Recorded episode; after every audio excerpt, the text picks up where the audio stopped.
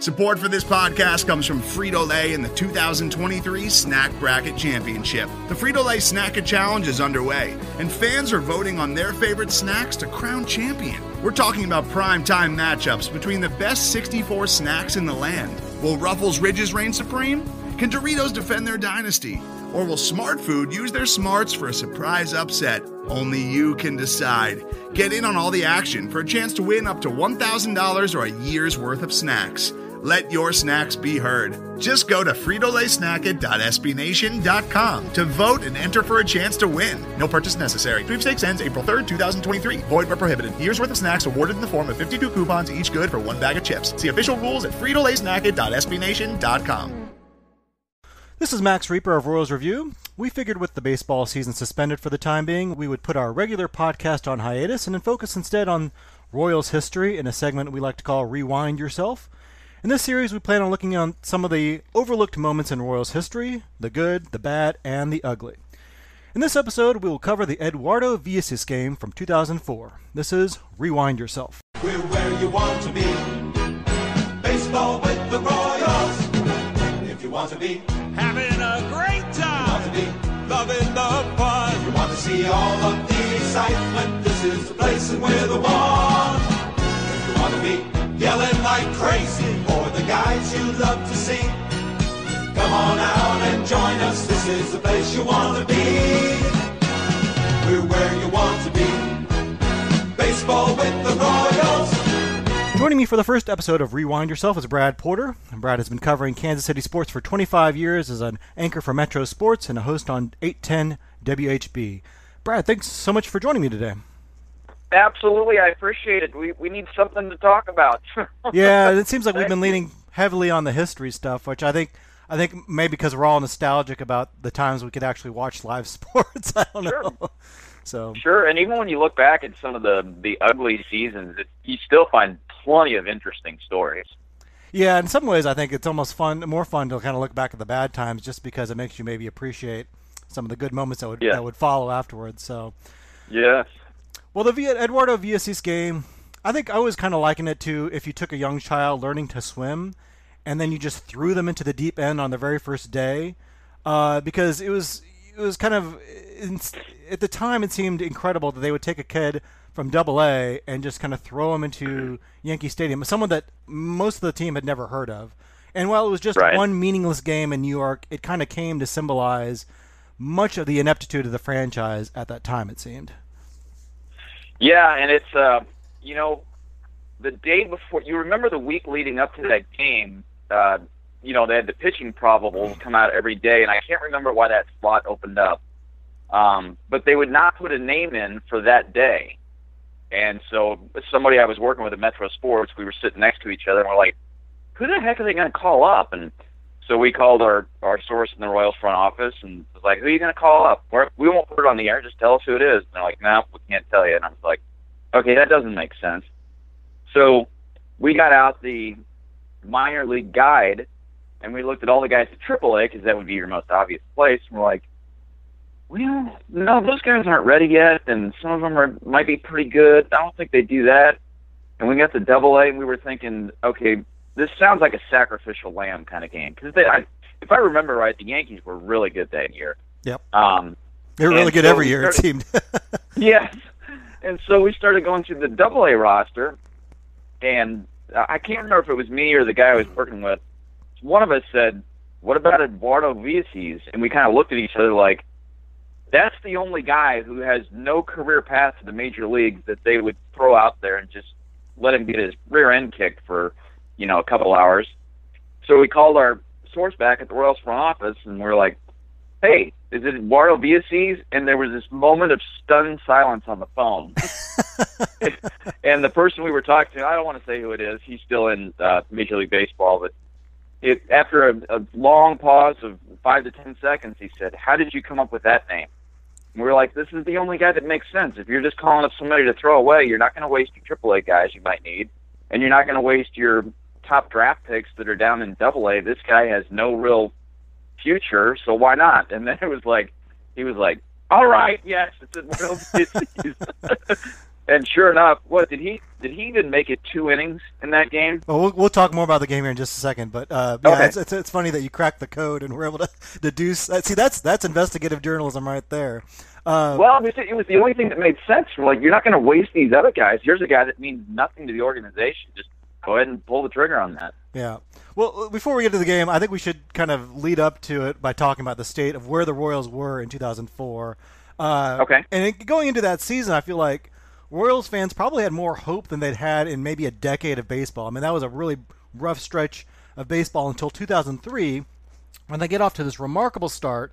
And surprisingly, they're in first place for much of the summer, only to collapse in September and kind of see the division to the Minnesota Twins. But still, they won 83 games that year, which was their best season in a decade uh, since '95, and or Right. '94, I guess.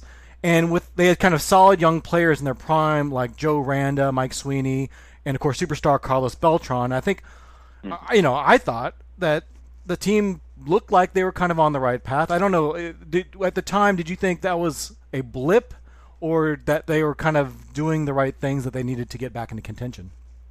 Yeah, I, I think I was right there with your line of thinking because I had traveled with the team in '03, and we had um, at the All Star break we put out a um, uh, we put out a special called Halfway Home, basically saying, well, we're halfway to the division championship. We're to you know, kind of that kind of. We probably cursed it, but I think the lead was what six and a half, seven and a half games at one point, and then it just it got erased in about a week and a half.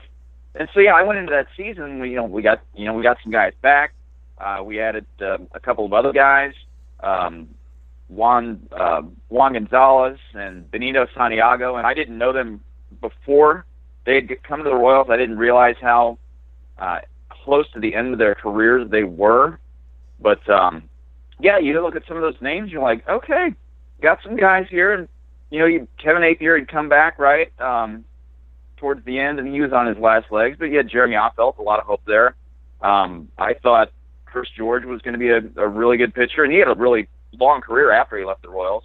Uh, Jimmy Gobble was up and coming. Zack Greinke was still on the team, and so you're looking at all that, and you're like, how how did this go so wrong? But yeah, I went into that opening day, and that was a terrific opening day, by the way. Yeah, we'll talk And about the I- opening opening day in just a second, but but uh, yeah, it, it seemed like they had kind of the pieces in place, and it's you know the, I think the front office they were looking to kind of capitalize off the success of that season, but you know this is the early years of the David Glass era, and Right. you know either he was unable or unwilling to invest more money in player payroll. That that 2003 season they actually had the second lowest payroll in baseball, about a quarter of what the Yankees were spending at that time. But it also Right. seemed like you know a general manager Allard Baird he was also didn't want to kind of mess up the youth movement he was building, and so they weren't really really willing to part with prospects to get veteran pieces. And, and you know, I think the seems like the Allard Baird years, he was always kind of having to run the team with one hand behind his back, you know, because Yep. you know we knew there was a big inequity in baseball between the top teams and the, and the bottom teams. Uh, but it also didn't seem like ownership made things any easier for him, kind of the way they, they kind of skimped on things and resources back in the day. Uh, Just what do you remember about Allard Baird and, and the way the team was run back in those days? Yeah, I remember many times, um, especially when the team was uh, training in Baseball City in Florida. 'cause I don't, I don't think Allard was still with the team when they opened up um, in Surprise, Arizona. But I remember I had many conversations in Allard's office, and he's a super good dude, and he's gone on to have a lot of success in the Red Sox front office. But I would sit in his office, and they'd have the big whiteboard with all the players in the organization, and then they had a whiteboard of players and other organizations that they were looking at and talking about. And I would just look up the look up at the names, and I would think, God, how how is this ever going to happen? I, you know, and, and none of these guys were bad guys; they're bad players uh, or bad people. They were just bad players, and a lot of them should never have been in the major leagues. But you just look at that board when you walk in the office and think, how is he going to make something happen where this team doesn't lose 120 games? And I I felt bad for him, but um, you know what? The guy put in the hard work. He put in a lot of hard work. Yeah, he was kind of very much like a loyal soldier who was willing to, you know, defend the club and, try as best as he could. And you know, in 2003, at least they kind of found some magic and were able to make a run at it. And in the off season after that year, it seemed like they tried to find some bargains on the free agent market, uh, and they did find a few promising deals. They they brought back third baseman Joe Randa on a kind of below market one year deal because Randa lived in Kansas City and he really loved uh, seemed to love playing for the Royals. They also brought back pitchers Brian Anderson and Curtis Leskanic, who they had acquired that summer as a, a midseason trade as part of their postseason push. They also acquired veteran slugger Matt Stairs and another bullpen arm Mm-hmm. in veteran Scott Sullivan. Uh, but their big splash, as you mentioned earlier, was was signing All-Star catcher Benito Santiago, and then a month later, they signed former two-time MVP Juan Gonzalez. And as you say, they were both kind of at the end of the careers, but they at the time they seemed like they still had a little bit something left. Santiago was 39 years old, but he had been an All-Star as recently as 2002, and he had hit that year behind Barry Bonds as part of a Giants team that won the pennant that year. So he still seemed like a pretty pretty solid player. He signed a two-year, 4.3 million dollar deal with the Royals, saying that uh, I got rumors Kansas City was interested in me, and I just wanted to go straight to the point because I know it's a very good team. Uh, that would turn out not to be the case, of course. Uh, a few weeks later, the Royals signed Juan Gonzalez to a one-year, $4.5 million deal. Gonzalez had been a, uh, a two-time home run champ, and he finished fifth in MVP, MVP voting as recently as 2001, but he missed much of the next two seasons uh, with injuries. But still, he was a pretty solid hitter. In 2003, he had a 901 OPS and hit 24 home runs in just 82 games with the Rangers. So, kind of felt like if the Royals could keep him healthy, they might have had a really major bargain. Uh, what do you remember about the the Juan Gone and Benito Santiago signings?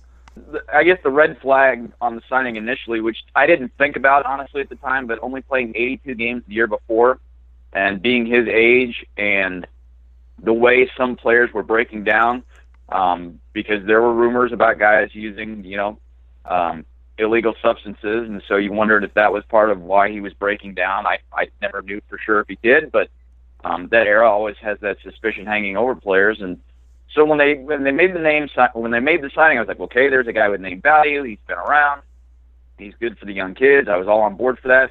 And with Benito Santiago, we we didn't have we the Royals didn't have a ton in the catching department because I was looking through that 2004 roster and some of the guys who were catching on this team were like Kelly Stinnett, who was at the end of his career, and uh, Mike Tonis, who was one time thought of as a guy who could come up and be a backup at some point, but we didn't have any uh, depth in the catching department. And you get a frontline guy like that, if it's for one year, if it lasts for two years, or you trade him off, fine. But yeah, that gave you it gave you a, a little optimism for sure. Yeah, it seems like they once Macfarlane left in the late '90s, they kind of rotated through just a bunch of one-year stopgap guys, like guys like Gregg Zaun and Brian Johnson, and uh, they brought Brent Mayne back, and so I think at the time it seemed like bringing Santiago would bring a little stability and, like you say, some depth to that position that they really hadn't had. Uh, so, so that team, you know, looking at that 2014, they had Santiago at catcher, All-Star Mike Sweeney, and and Ken Harvey, who had a promising rookie season in 2003. They both kind of split time at first base and DH a little bit. Uh, Tony Graffanino was signed to split time at second base with Desi Relaford. You And I, you know what, the Graffanino signing was probably underrated because I thought I thought he was a really good clubhouse guy. I I really did. and he ended up being a really versatile and, and really solid player, I think, for the Royals on a pretty cheap Yeah. deal. Um, And they had uh, at, at shortstop, they had 2003 uh, Rookie of the Year Angel Berroa, who Uh-huh. at the time seemed like he had a really promising future. Uh, you had Randa at third, and then uh, Aaron Guiel began the season and left. Although uh, a couple weeks into the season, they brought up David DeJesus, who was a prospect at the time, and he kind of finished out the season as a left fielder. And then and, and then the rest of the outfield had Carlos Beltran and, and Juan Gonzalez in the outfield. And your, your starting rotation was Brian Anderson, Darrell May, Jeremy Affeldt, Jimmy Gobble, and Kevin Appier. So pretty le- left-handed heavy rotation, but on paper that didn't seem like that bad of a team at the time, did it?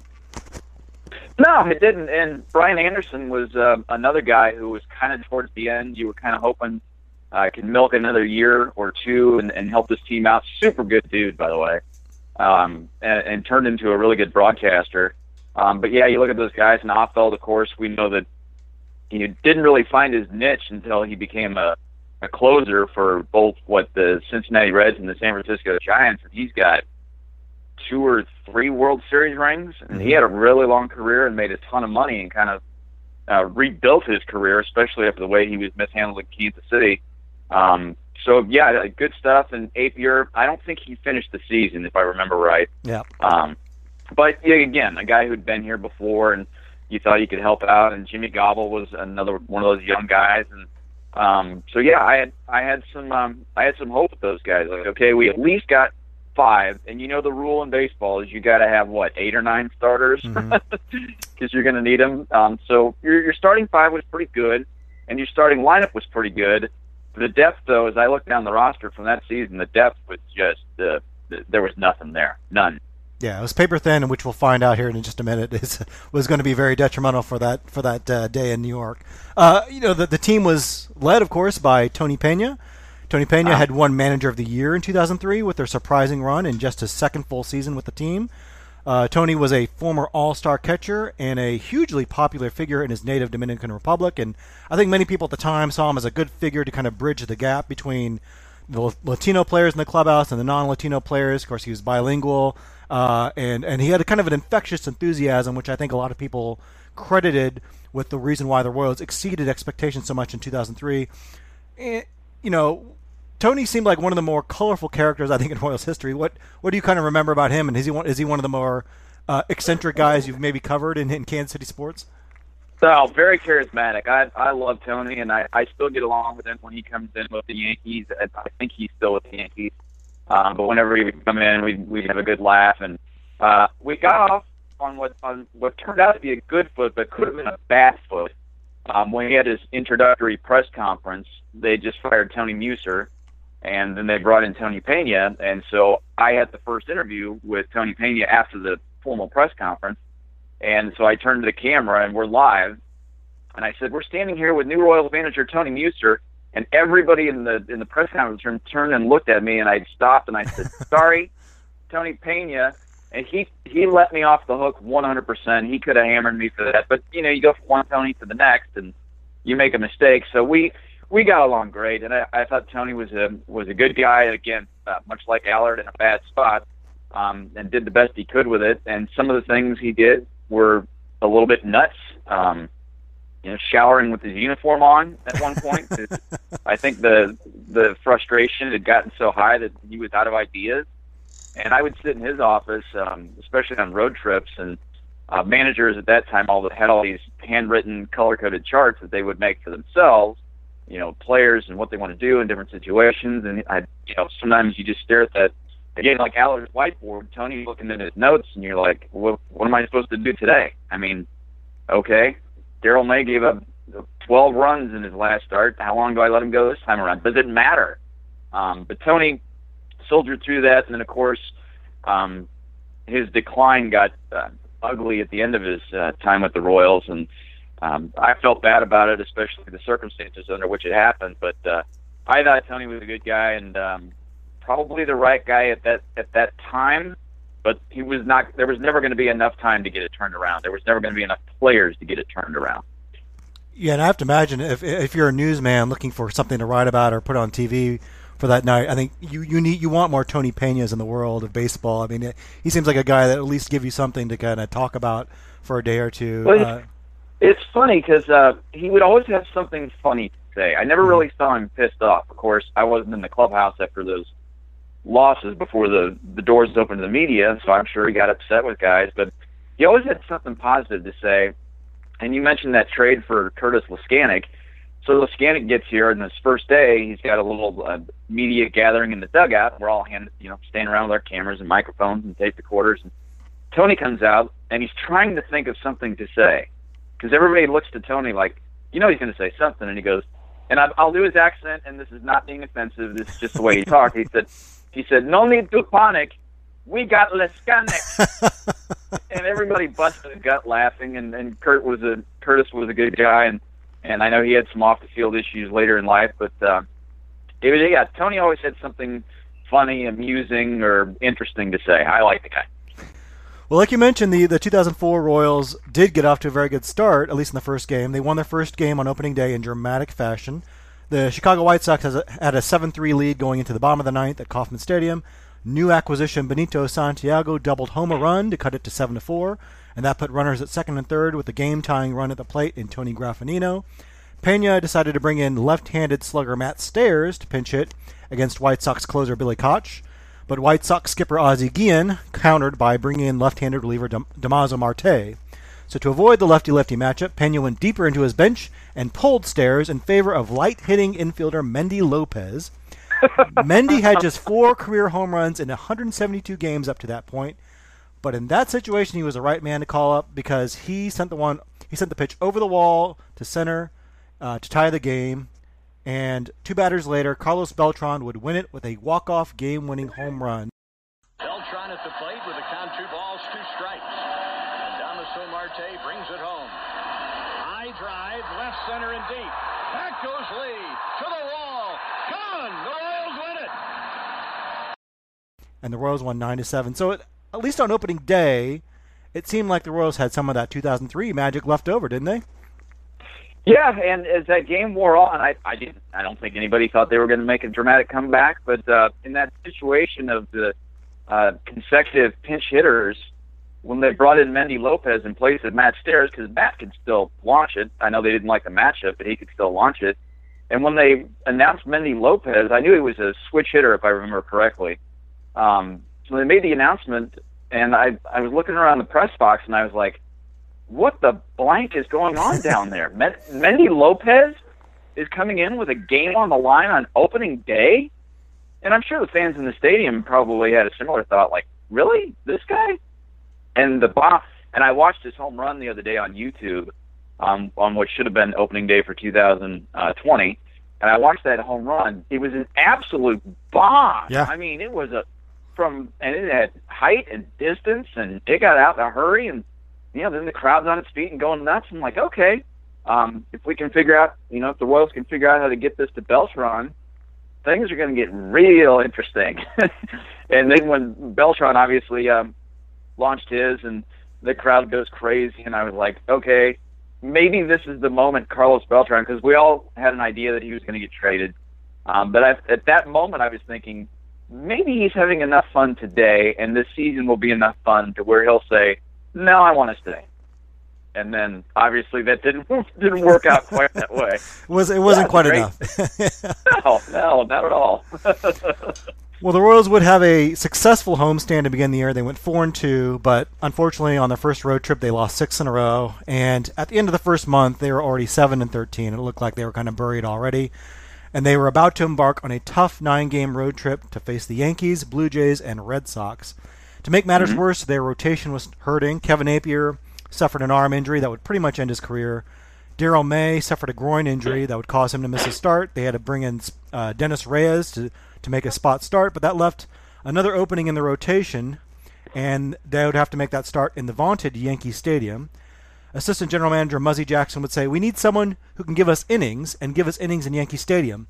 That means we need someone who can not only physically perform, but also mentally perform and give us a chance to win that ball game. Now, as Yeah. you mentioned, uh, the Royals had some options. One was Zack Greinke, who was their top pitching prospect, and he was pitching well for Omaha, but he was also just 20 years old. He was only he'd only made a couple starts for Omaha after being uh, after pitching the previous season in Wilmington, and so I think the Royals were hesitant to call him up to the big, ling- big leagues to make a start at Yankee Stadium of all places. The Royals also had uh, Chris Wilson and Jamie Wright at AAA Omaha. They're both veteran pitchers who are capable of making a spot start. But as you deduced, they decided instead to turn to Eduardo Villacis. And Eduardo Villacis was a 24-year-old right-hander pitching in Double A for them at the time. He was from Venezuela. He'd actually been scouted by Jorge Posada Sr., father of the, for, uh, the former All-Star Yankees catcher. He signed with the Rockies for four thousand uh, dollars, and he kind of battled injuries early in his career. And the Rockies would ship him to the Royals in a trade in 2002 for veteran reliever Bryan Rekar, who had a 15.43 ERA at the time. Uh, was kind of a swing man who both started and relieved, and he was kind of old for each level in the minor leagues, but his development had kind of been stunted by that by the injuries in his career. But he had pitched pretty well in Double A Wichita that year, uh, but only made two starts, both under uh, 60 pitches in both starts. And when his manager, who was Frank White at the time, uh, told him about the promotion, he literally could not believe it. And uh, General Manager Allard Baird tried to reason it the best he could, saying he's a strike thrower, which is important against a team like the Yankees. So I guess when the when the news finally did break to the media that Villacis was making the start, what was kind of the general rea- reaction? Uh, the reaction was uh, kind of like Eduardo Villa's reaction, uh, stunned. um, even though um, the guy I worked with, as I told you earlier, we we figured out who it was. It was still like, you know, Yankee Stadium. This guy hasn't, you know, hasn't done a whole lot in the minors, um, and a team like the Yankees at that time was just gonna it was gonna crush him. Um, there was no doubt about that. He was not gonna have some magical day where he comes out and goes, you know, seven and a third with with ten strikeouts against that lineup. It just that wasn't going to happen, and I think the Royals expected it too, which is why they I threw him out there. And uh, at the time, even manager Tony Pena would say, "I don't know too much about this kid."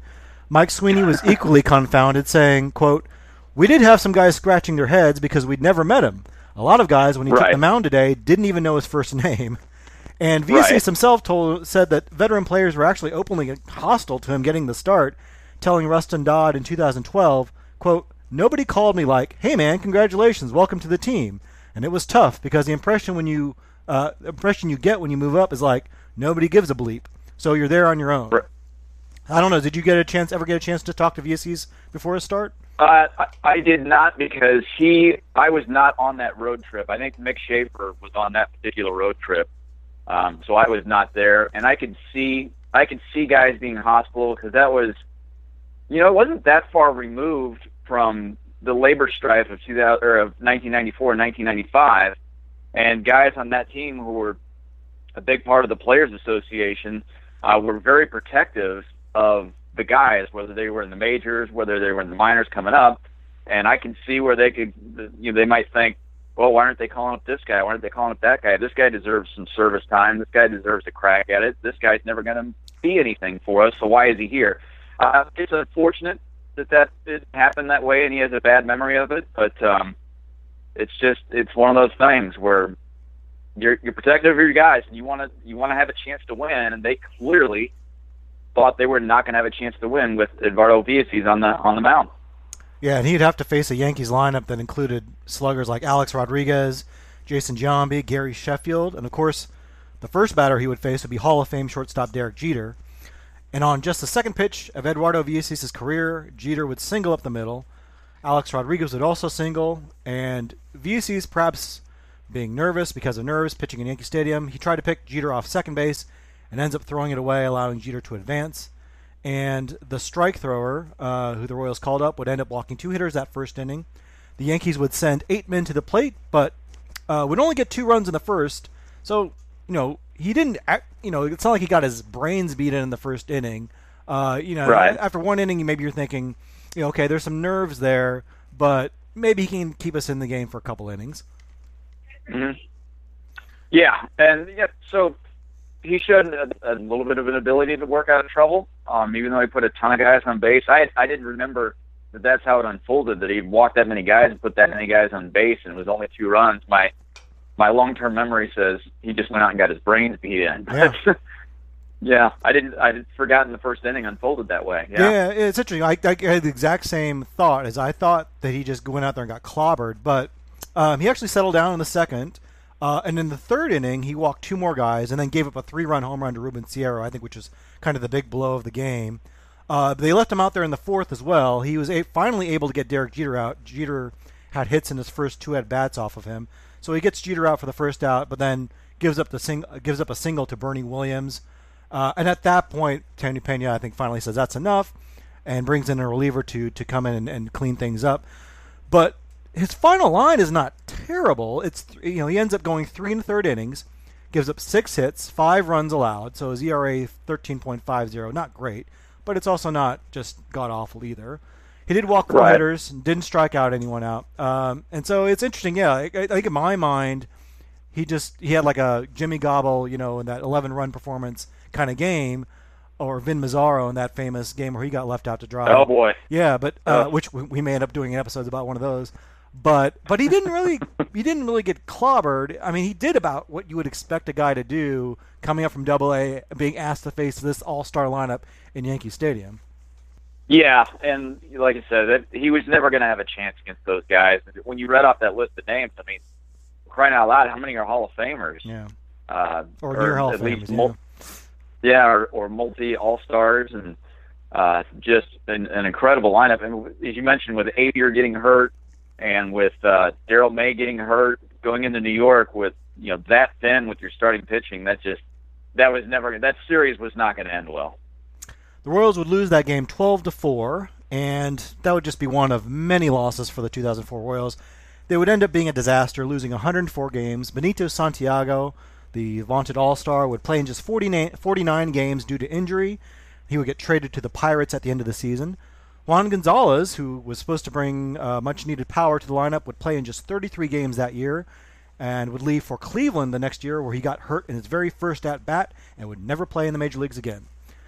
Uh, as for Eduardo Villacis, he was optioned back to Double A after the start, and a few weeks later he actually went on waivers to make room for pitching prospect Zack Greinke. Uh, would pitch in the White Sox organization for a year, but by 2006 he was already out of affiliated minor league baseball.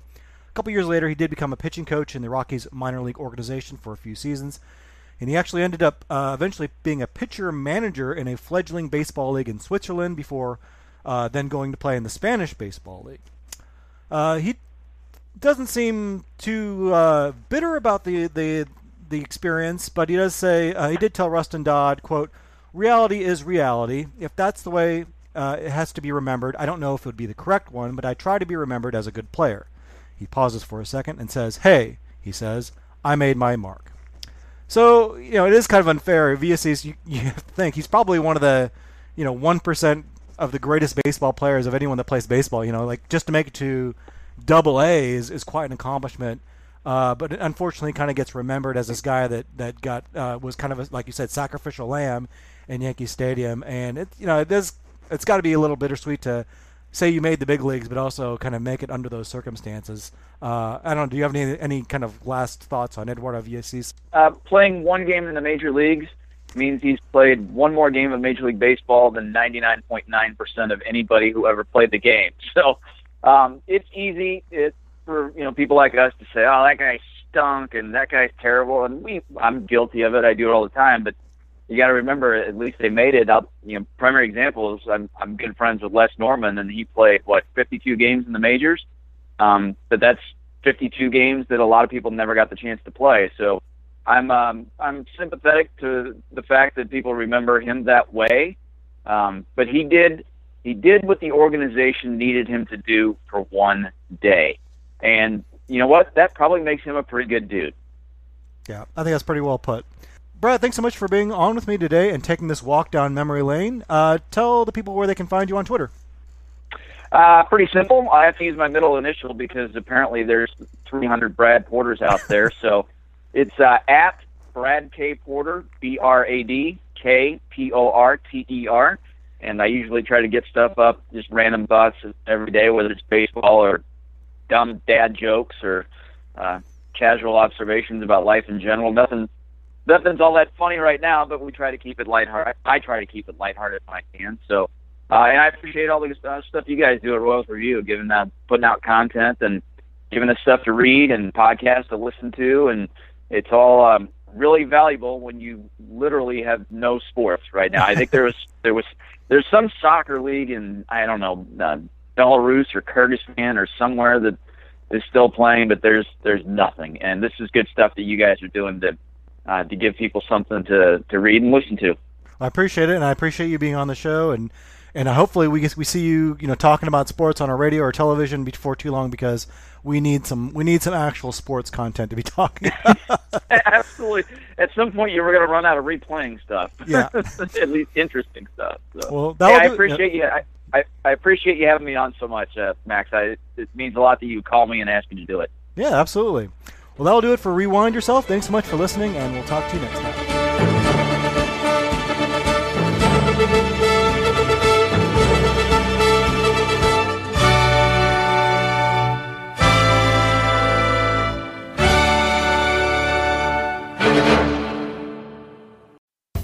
Most of the time, we talk about tech in terms of a handful of gigantic companies like Google, Meta, and Apple.